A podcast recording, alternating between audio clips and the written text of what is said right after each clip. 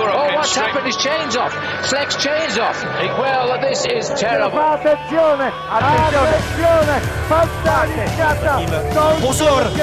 tady máme Krise Fruma bez kola. Muž ve žlutém ježí bez kola. Just going along. Oh, and here we go. Get across if you can because the 713 to Paris is just about to stop the peloton. Dobrý den a vítejte u nového Velofocus podcastu. Máme za sebou 14. etapu Tour de France, která skončila doslova před eh, několika minutami. No a bylo to velmi, velmi zajímavé závodění. Člověk až eh, neví, eh, čím vůbec začít, protože kolik věcí se tam vlastně stalo na tom závěrečném stoupání, to skutečně bylo něco. Všechno si probereme spolu s Petrem Vakočem. Ahoj Petře. Dobrý den. A od mikrofonu zdraví Vojta Jírovec. No, jak jsem říkal, já vlastně vůbec nevím, um, kde začít, protože ten závěrečný souboj ona se Vingegorda s Tadem Pogačarem a pak vlastně uh, ten způsob, jakým se předně ještě dostal uh, Carlos Rodriguez, tak to bylo naprosto strhující. Možná ti teda rovnou předám slovo, jak si ty, jaký dojem vlastně máš ty z toho závěru, co, co tě na něm zaujalo, jak si to, jak si to vnímal? Ten závěr byl hodně, hodně zajímavý, hodně zvratů tam bylo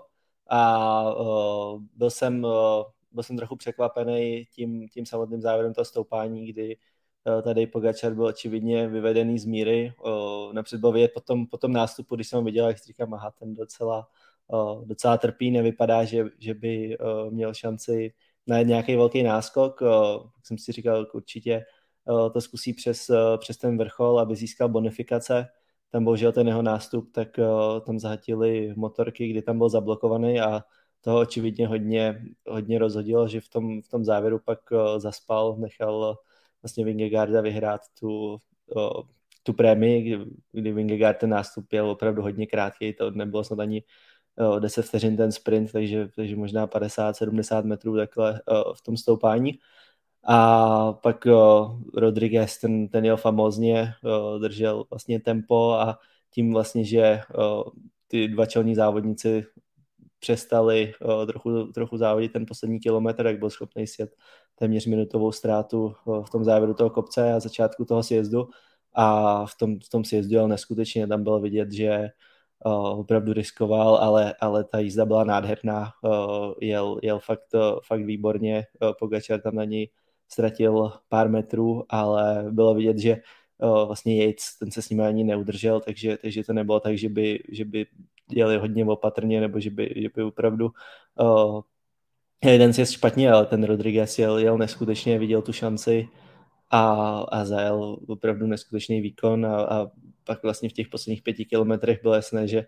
uh, že vyhraje tu, tu etapu. Uh, Pogačar aspoň si trošku spravil chuť tím uh, druhým místem, získal, získal zase nějaký bonifikace zpět, ale uh, ten rozdíl zůstává víceméně stejný z 9 vteřin 10, takže opět žádné rozuzlení. Oba závodníci jeli poměrně, poměrně defenzivně, uh, tak uh, jsem na to sám zvědavý. Vypadá to, že jsou hodně, hodně na tom podobně a ani jeden z nich se necítí na nějaké velké útoky zatím jsi tam řekl hodně zajímavých bodů, abych se u nich asi postupně zastavil. Eh, prvně z nich, z nich asi ty motorky, protože tam bylo vidět, že Pogačar někdy, nevím, jestli to bylo 600 metrů před cílem, něco takového, 500 možná, eh, zkoušel další nástup vlastně v pořadí druhý a ehm, ten nástup jako skončil na tom, že právě moc blízko před nimi jeli ty doprovodné motorky. Vlastně shodou okolností, myslím, že včera nebo předevčírem to bylo sedm let od dalšího incidentu právě, které, který se týkal eh, doprovodných motorek, to bylo na tu 2016 a známa, ten, ten známý běh Krise eh, Fruma a eh, zranění Richieho Porta z tvýho pohledu bývalého závodníka, vlastně dvojnásobného teda účastníka Tour de France, jsou, nebo je to množství motorek jakoby problém eh, v tom závodě, protože jsme viděli, že tam prakticky vlastně Pogačar neměl, neměl jakoby kudy, tak uh, byl bys třeba pro omezení toho počtu těch motorek, nebo jak, jak to vidíš? Ne, já bych to, já bych to vyřešil jinak, uh, protože tady v tuhle chvíli tak byl vlastně stejný problém jako, jako před těmi sedmi lety s Chrisem Frumem, kdy vlastně v tom, v tom rozhodujícím momentu tak tam nebyly bariéry a proto ty, ty diváci byli moc blízko blízkou trať. Samozřejmě tady na jednu stranu ty diváci tvoří tu úžasnou atmosféru a je to skvělý pocit eh, jet a ty diváci vám uskakují na poslední chvíli a na druhou stranu uh, občas ty motorky se tam zaseknou, nebo, nebo pokud nemají dostatečný náskok, tak, uh, tak je to furt je takový na hraně a často závodník prostě musí jenom věřit, že, že mu ten, ten uh, divák na poslední chvíli uskočí. Uh, před sedmi lety to bylo dané tím, že byl velmi silný vítr na Monventu a ta etapa musela být zkrácená a, a ten dojezd tedy byl uprostřed kopce a tam, tam se tady dalo pochopit, že ty bariéry nejsou. Teď uh, to zase bylo dané tím, že, že cíl byl až pod kopcem, takže, takže ten nástup 500 metrů před, před posledním vrcholem té, té vrchelské prémie, tak, tak vlastně ta trať tam, tam nebyla zabezpečena těmi bariérami. A já si myslím, že to je trochu chyba, že, že by, i když to ty diváky prostě dá dál trošku od té trati, tak aspoň těch posledních 500 metrů nebo kilometr by bylo dobrý udělat takhle, aby, aby tam byl volný průjezd. A díky tomu si pak závodníci jednak nebo i ty diváci můžou vychodnat jak tu atmosféru a být opravdu blízko těm závodníkům, ale zase na druhou stranu uh, dát, dát prostor uh, aspoň do těch hlavních pasáží, i když ne vždycky musí být rozhodující úplně ten závěr, ale určitě, určitě by bylo fajn, uh, když tam jde v bonifikační vteřiny, tak si myslím, že by to bylo hodně důležité, aby tam třeba ty bariéry už, už kilometr před vrcholem stoupání byly. Dá se vlastně říct, že dneska to celkem zásadním asi způsobem ovlivnilo eh, ten závěr toho stoupání nebo závěr té etapy, protože eh, pokud by nastoupili třeba dříve nebo pokud by Pogačar odjel, tak eh, by je Carlos Rodriguez pravděpodobně už možná přes ten vrchol toho kopce nechytil a mohlo to dopadnout ještě úplně jinak. Nakonec, jak si říkal, ta etapa končí v průběžném pořadí tím, že Vingegor možná oproti očekávání, nebo oproti mému očekávání určitě. Nakonec ještě drobně navýšil ten svůj náskok. Eh, z 9 vteřin to je teďka 10. Eh, věřil si mu, že se dokáže Pogačera udržet eh, na tom župlán, protože tam v jeden moment už to trošku vypadalo, že, že mu odjíždí skutečně jako dost. Věřil si mu pořád, že dokáže Pogačera chytit? No, vlastně v tu, v tu chvíli, kdy, kdy Pogačar nastupoval, tak tak jsem uh, věřil tomu, že, že to může být ten rozhodující moment a že tam, že tam jako dneska bude ztráta, že se bude měnit, že se určitě bude měnit žlutý dres. Myslel jsem si, že bude rozdíl třeba finálně nějaký velký, ale půl minuty, uh, 40 vteřin, ale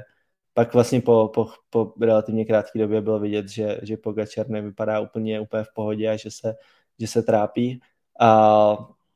co mě teda hodně překvapilo, tak to, že, že si Pogačar nechal ujít uh, ty vteřinky, že jsem čekal, čekal musím říct, že jsem čekal, uh, že, že Pogačar uh, to zkusí zase před tím, před tím vrcholem nějakých těch 500 metrů, což teda původně měl v plánu. A měl jsem teda trochu, trochu strach, že, že pojede přes ten, přes ten horizont a, a bude utočit z kopce, což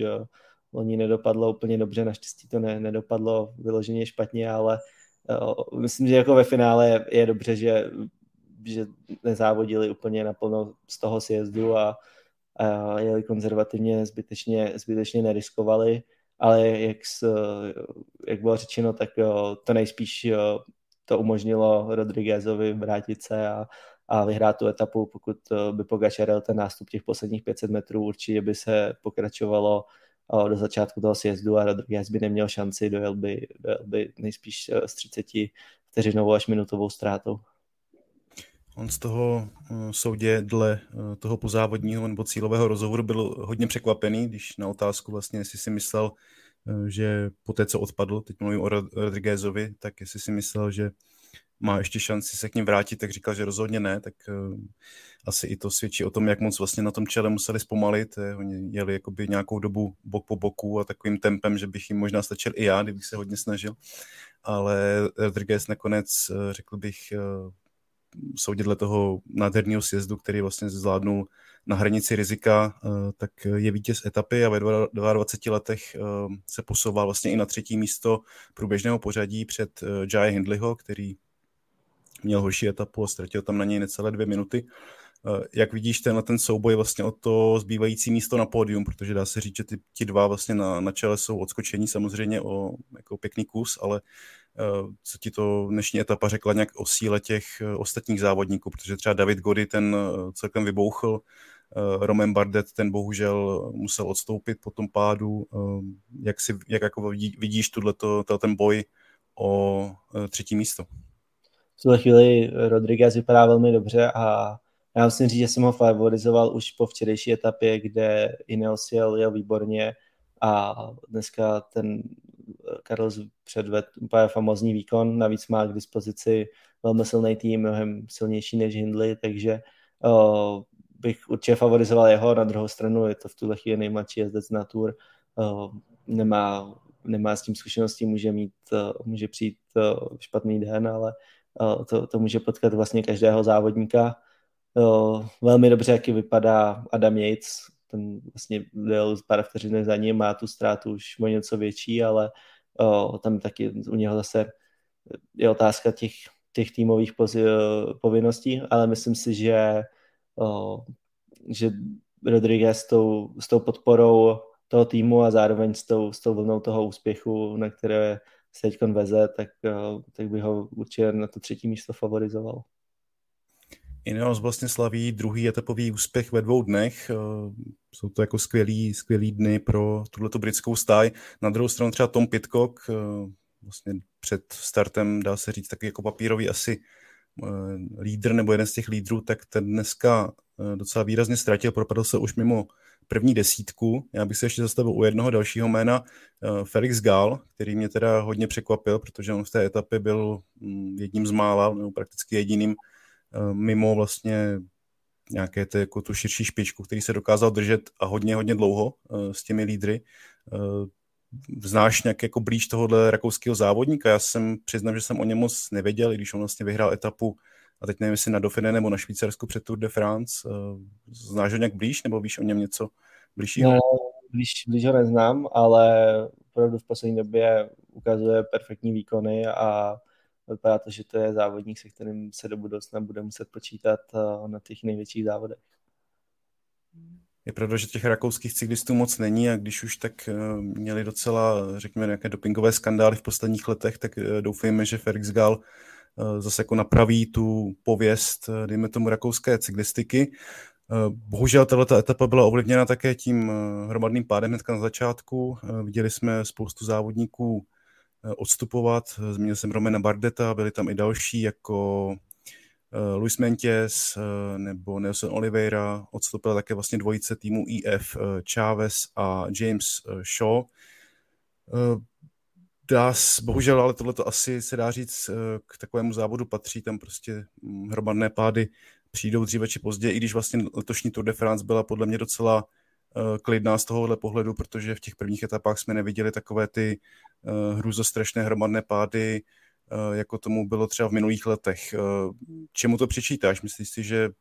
to bylo tím jako průběhem toho závodu, kdy vlastně dneska ty dvě úvodní etapy byly hodně těžké a předešlo se tak takovým těm jako nervózním rovinatým etapám, kdy se jede strašně rychle a všichni chtějí dopředu, nejsou tam rozestupy mezi těmi jezdci v takovém pořadí, tak eh, kvituješ vlastně tuhle tu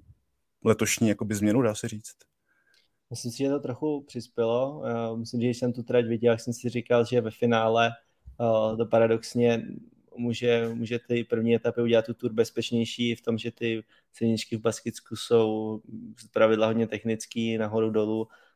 a nejhorší vlastně momenty bývají ty vlastně široké silnice, nebo když prostě celý peloton chce být vepředu a, a když to, když, když a tam ta nervozita je ohromná ty první dny, ať, ať se jedná o sprinterskou etapu, ať se jedná o vrchařskou, tak, tak už tam, tam hraje ohromnou roli nejenom ta vidina toho žlutého trikotu, případně vidina toho trikotu v těch, v těch dalších dnech a snaha o zachování toho času vlastně pelotonu, aby, aby člověk měl pořád tu šanci, ale zejména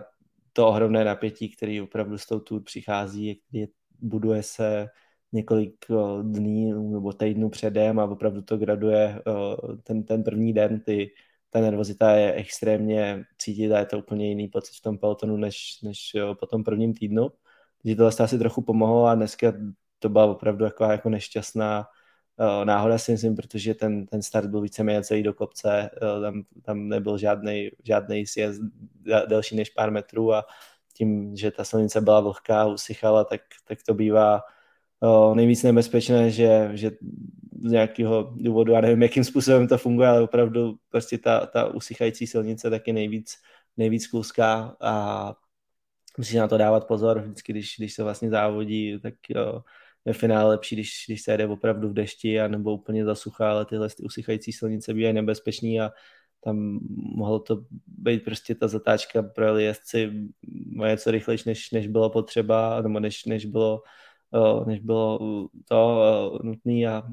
bohužel prostě tam došlo k té řetězové reakci, protože v tu chvíli se byli všichni vepředu, všichni naplno bojoval se o únik, takže, takže bohužel no, patří to k tomu a, a já už jsem doufal, že letošní tur se tomu vyhne, že opravdu na ty pády byla lepší, ale no, na druhou stranu i tím, že to byla jako hnedka vlastně po startu, tak, tak si myslím, že bylo rozhodnutí, že ten závod byl, byl na chvíli pozastavený, protože kdyby, se, kdyby se pokračovalo, tak si myslím, že by mohlo být plno, plno závodníků mimo časový limit už jenom tím, že by zůstali za tím pádem, nebo že by museli vyměnit kolo a potom vlastně takové těžkou etapu jet celou sám nebo v malé skupince od začátku, kdy, když by byl velký boj ten únik, tak, uh, tak by bylo opravdu peklo a bylo dobře, že, že vlastně to se do určitý míry uh, ten vliv toho pádu, pádu neutralizoval, když bohužel přišli jsme některé závodníky a já doufám, že ta zranění nejsou, nejsou vážná. Je vlastně paradoxní, že v týdnu, který přinesl taková velká vedra, eh, i vlastně dneska jsme viděli, že závodníci se tam polívali, polívali vodou, aby se trošku ochladili, tak právě taková věc jako usychající silnice ukončila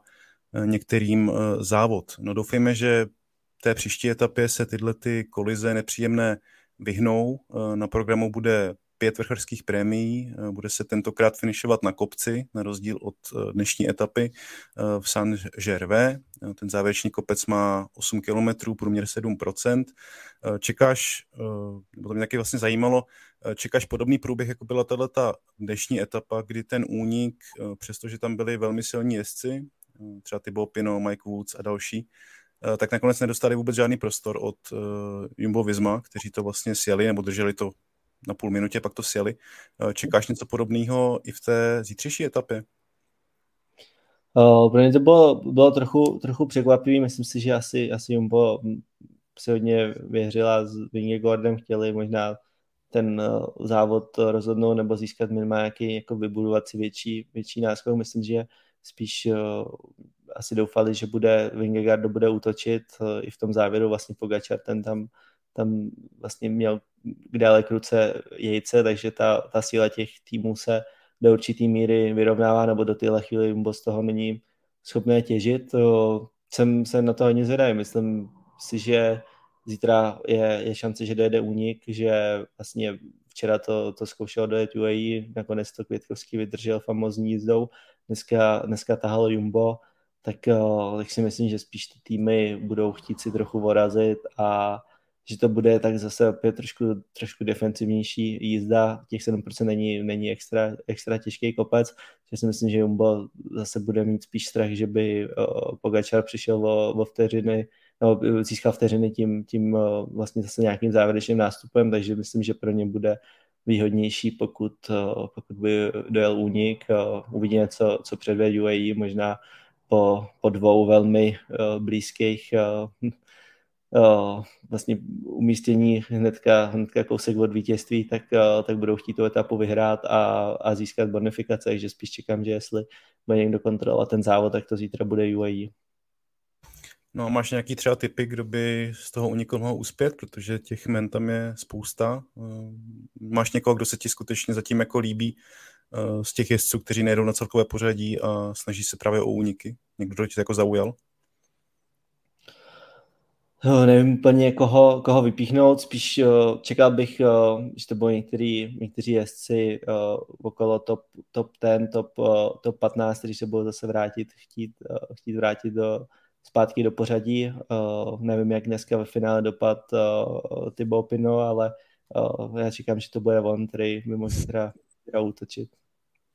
Thibaut Peno útočí vlastně skoro v každé etapě v posledních dnech, tak uh, snad ještě není tak unavený z toho a pokusí se i uh, v té nedělní. Uh, já bych se ještě zastavil u tebe, protože my jsme tě tady měli vlastně v černu jako hosta, po té, co jsi byl druhý na Unbound Gravel, na slavném americkém závodě. Chtěl jsem se zeptat, jaký jsou tvoje další plány, protože tam se mluvilo o tom, že bys měl jet bajkový závod Leadville, tak to je stále plán? To, je to tak, je to, pojedu, pojedu, nebylo vůbec ve finále jednoduché se tam, se tam dostat, je to hodně složité vlastně uh, získat tam, tam startovný, ten proces je opravdu složitý a ale, ale povedlo se mi to, takže teď uh, uh, je to potvrzené. Ještě předtím uh, budu závodit v Polsku na, na UCI Gravel uh, Series závodě, to bude můj první start na vlastně sérii UCI Gravel. A pak vlastně potom Leadville budu zůstávat v Colorado ještě na, na Steamboat, což je další z těch velkých gravelových závodů v Americe, možná, možná i ten druhý největší, takže na to se hodně těším. Jako vlastně historii má Leadville, protože já si to mám spojený hlavně jako s běžeckým ultra, ultra závodem, uh, který je vlastně stejného jména. Vím, že se tam běhá nebo závodí ve velké nadmořské výšce, ale jaká je vlastně jako kouzlo toho právě bajkového závodu? Proč, eh, proč to je pro tebe takový uh, jako v vozovkách magnet? No. Je to, je to den, že jo, je to, je to pro mě, jak ten Unbound je považován za největší gravelový závod uh, v Americe, tak, tak ten Leadville je zase uh, největší bajkový závod, má, má historii, nevím, jestli vzniknul dřív než, než ten běžecký, nebo, nebo později, možná, možná později, uh, ne, přiznám si, že přesně tu historii neznám, ale je, je to prostě závod, který jaký, nevím, jestli to bylo 25 let zpátky, abych eh, to neřekl něco úplně špatně, tak, tak postupně vlastně, vlastně začal přesně jako velmi těžký, eh, těžký závod a vybudoval to jméno a popularitu. A, a v tuhle tu chvíli je stejně jako Unbound součástí Lifetime Grand Prix, kde je série těch největších závodů v Americe a, a právě je všeobecně považován za ten uh, za ten určitě nejtěžší z té série a, a ten nejhodnotnější, co se týče vítězství eh, minimálně na té americké půdě a eh, tady v Evropě máme hodně vlastně maratonů na, na horských kolech, které, které mají velké jméno, ale přece jenom v té Americe to je hodně vlastně separovaný ten, ten program a,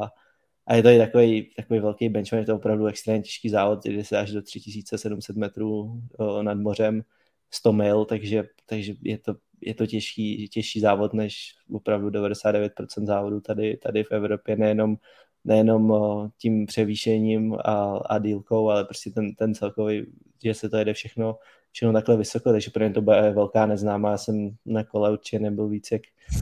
1000 metrů nad mořem a, a při závodě se dá nejvíc v finále do, do 2700, co jsem si možná kolem 3000 vlastně loni ve Švýcarsku, když jsem, když jsem závodil na, na Engadin, uh, Engadin Bike uh, Giro uh, vlastně v uh, St. Moritz, tak tam jsem byl ke třem tisícům a tady to bude skoro ještě o tisícovku víc. No a jak moc dlouho tam předtím tam pojedeš, aby se nějak jako aklimatizoval na tu výšku? Uh, do, do Ameriky pojede asi týden před tím závodem, už nějakých devět dní, ale ještě vlastně předtím tak, tak bylo deset dní v Livinu v Itálii ve téměř dvou tisících metrech nad mořem na soustředění. Uh, on spíš tam pojedu jeden testovací závod, takže ta, ta příprava v té v vysoké nadmořské výšce bude nějakých dva a půl týdne minimálně s tím, že teda prvních deset dní nějakých 1800 metrů, 1900 a pak ten týden před závodem, tak, tak bych chtěl být okolo třech tisíc, což vlastně tady u nás nebo v Evropě se, se v podstatě ani nedá. Tak my ti budeme držet palce. Dá se vlastně říct, že Eh, tě tyhle ty jakoby offroad závody tak chytili, že v nich hodláš uh, pokračovat uh, v této sezóně a třeba i v té následující? Jo, jo, určitě jo? plánuju s tím, s tím v tom dál pokračovat, vlastně po návratu mě bude čekat několik dalších závodů z té UCI série a pak uh, 1. října se jde mistrovství Evropy v Belgii, hnedka víkend na to v Itálii mistrovství světa takže, takže na to se těším, i když ty, musím říct, že osobně se, se víc líbí ty americké závody, které jsou opravdu extra dlouhé, náročné, je to něco, co mi, co mi hodně sedí. Já jsem jeden v Texasu, který byl nějakých 7,5 hodiny, potom, potom ten Unbound 10 hodin, Leadville a Steamboat to bude taky okolo, okolo 7 hodin, předpokládám minimálně 6, když to ty UCI závody často bývají okolo 3-4 hodin, spíš takové něco jako mezi, mezi cyklokrosem a, a, a to, takže, nebo vůbec jako tou dílkou, tak, tak mi to asi nebude hrát tolik, tolik do kare, takže, takže bych se opravdu chtěl, chtěl zaměřit na to, abych, jo, abych závodil co nejvíc v té Americe jo, a, a vybíral si tyhle ty jo, závody, které už jsou pomalu na, jo, na pomezí mezi, mezi standardní a závodem nějaká ultra, jo, ultramaratonama, i když těch 10 hodin bylo překvapivě pořád ještě dobrých, těch, těch myslím kolem těch 6-7 je takový, takový sweet spot, co, co mě opravdu sedí a, a v čem si myslím, že, že mám šanci nejvíc vyniknout. A nějak, nějaké takové ty dálkové závody, které jezdí třeba Lorenz Tendam, eh, několika denní, to tě zatím ještě neláká. To zatím ne, je mimo. Mě, mě neláká a, a nevím, možná jednou bude, ale v tuhle chvíli uh, si nedovedu představit jet něco dalšího než, uh, než těch 10 hodin, to, to mi stačilo a fakt uh, určitě nějaký uh, takový ty 24 hodinovky nebo, nebo ještě, ještě další závody, tak neříkám úplně ne, možná bych to někdy jel jako pro ten, pro ten zážitek, ale určitě ne, mě neláká to je jedna výsledek a úplně tam, tam, tam zničit mám rád, když prostě opravdu ten, ten závod jede i, i třeba v nějaký té skupině a, a pak má, pak má hotovo, že to není, není úplně do, do vyčerpání do takového extrému. A ještě mi teda napadá, dá se čekat, že tam budou podobní závodníci, jako byli na tom, eh, na tom Unboundu, nebo to je vlastně, proti nás je to nějak, tyhle ty skupiny? Jo, proti, proti nás to, protože vlastně tam myslím, nějakých 35 závodníků, kteří jsou součástí té Lifetime Grand Prix, kteří jedou všech, eh, všech 6 nebo 7 závodů, co za ten rok je, kam patří Unbound i, i Lifetime, a teda i ten, i ten Leadville, a, a většina z těch, neříkám, ne, jsou to všichni, ale většina z těch, z těch závodníků tak, taky součástí tyhle z té série, takže většinou, já nevím, je to z těch opravdu těch 35 závodníků, tak, tak víceméně všichni se umístějí třeba v té v první 50, pak se občas pár závodníků uh, se prostřídá, ale, ale to pole bude, řekl bych, z nějakých 80-90% stejný, uh, i když bude to nejspíš,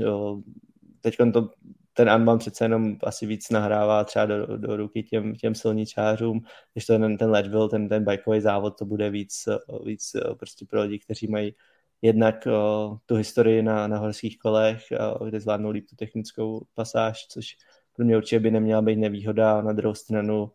uh, bude pro lidi zejména favorizovat závodníky, kteří, kteří tráví hodně času v, ve vysoké nadmořské výšce a taky je to opravdu pro vrchaře, takže, takže já si nemyslím, že tam budou patřit úplně v top, top favoritům, ale uh, budu určitě chtít tam, tam uspět za co nejlepší výsledek a uh, je, je to pro mě velká neznámá a když, když to nevíde na výsledek, to určitě bude zajímavá zkušenost do, do budoucna a budu vědět potom líp, jak se na to připravit v tuhle chvíli. Opravdu vůbec netuším, jak moje tělo v takhle vysoké výšce zareaguje. Tak Petře, jak jsem říkal, myslím, že mluvím i za všechny naše posluchače, budeme ti držet palce a ti tenhle ten, dá se říct, jako teda debit na takhle slavném závodě vyjde a děkuji taky za tvůj čas a za tvůj pohled na dnešní etapu Tour de France. Díky moc. Díky, díky za pozvání a budu se těšit někdy příště.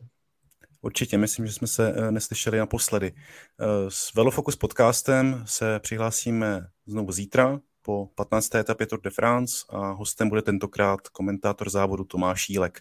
Do té doby se mějte hezky a děkujeme za poslech. Naschledanou. Naschledanou.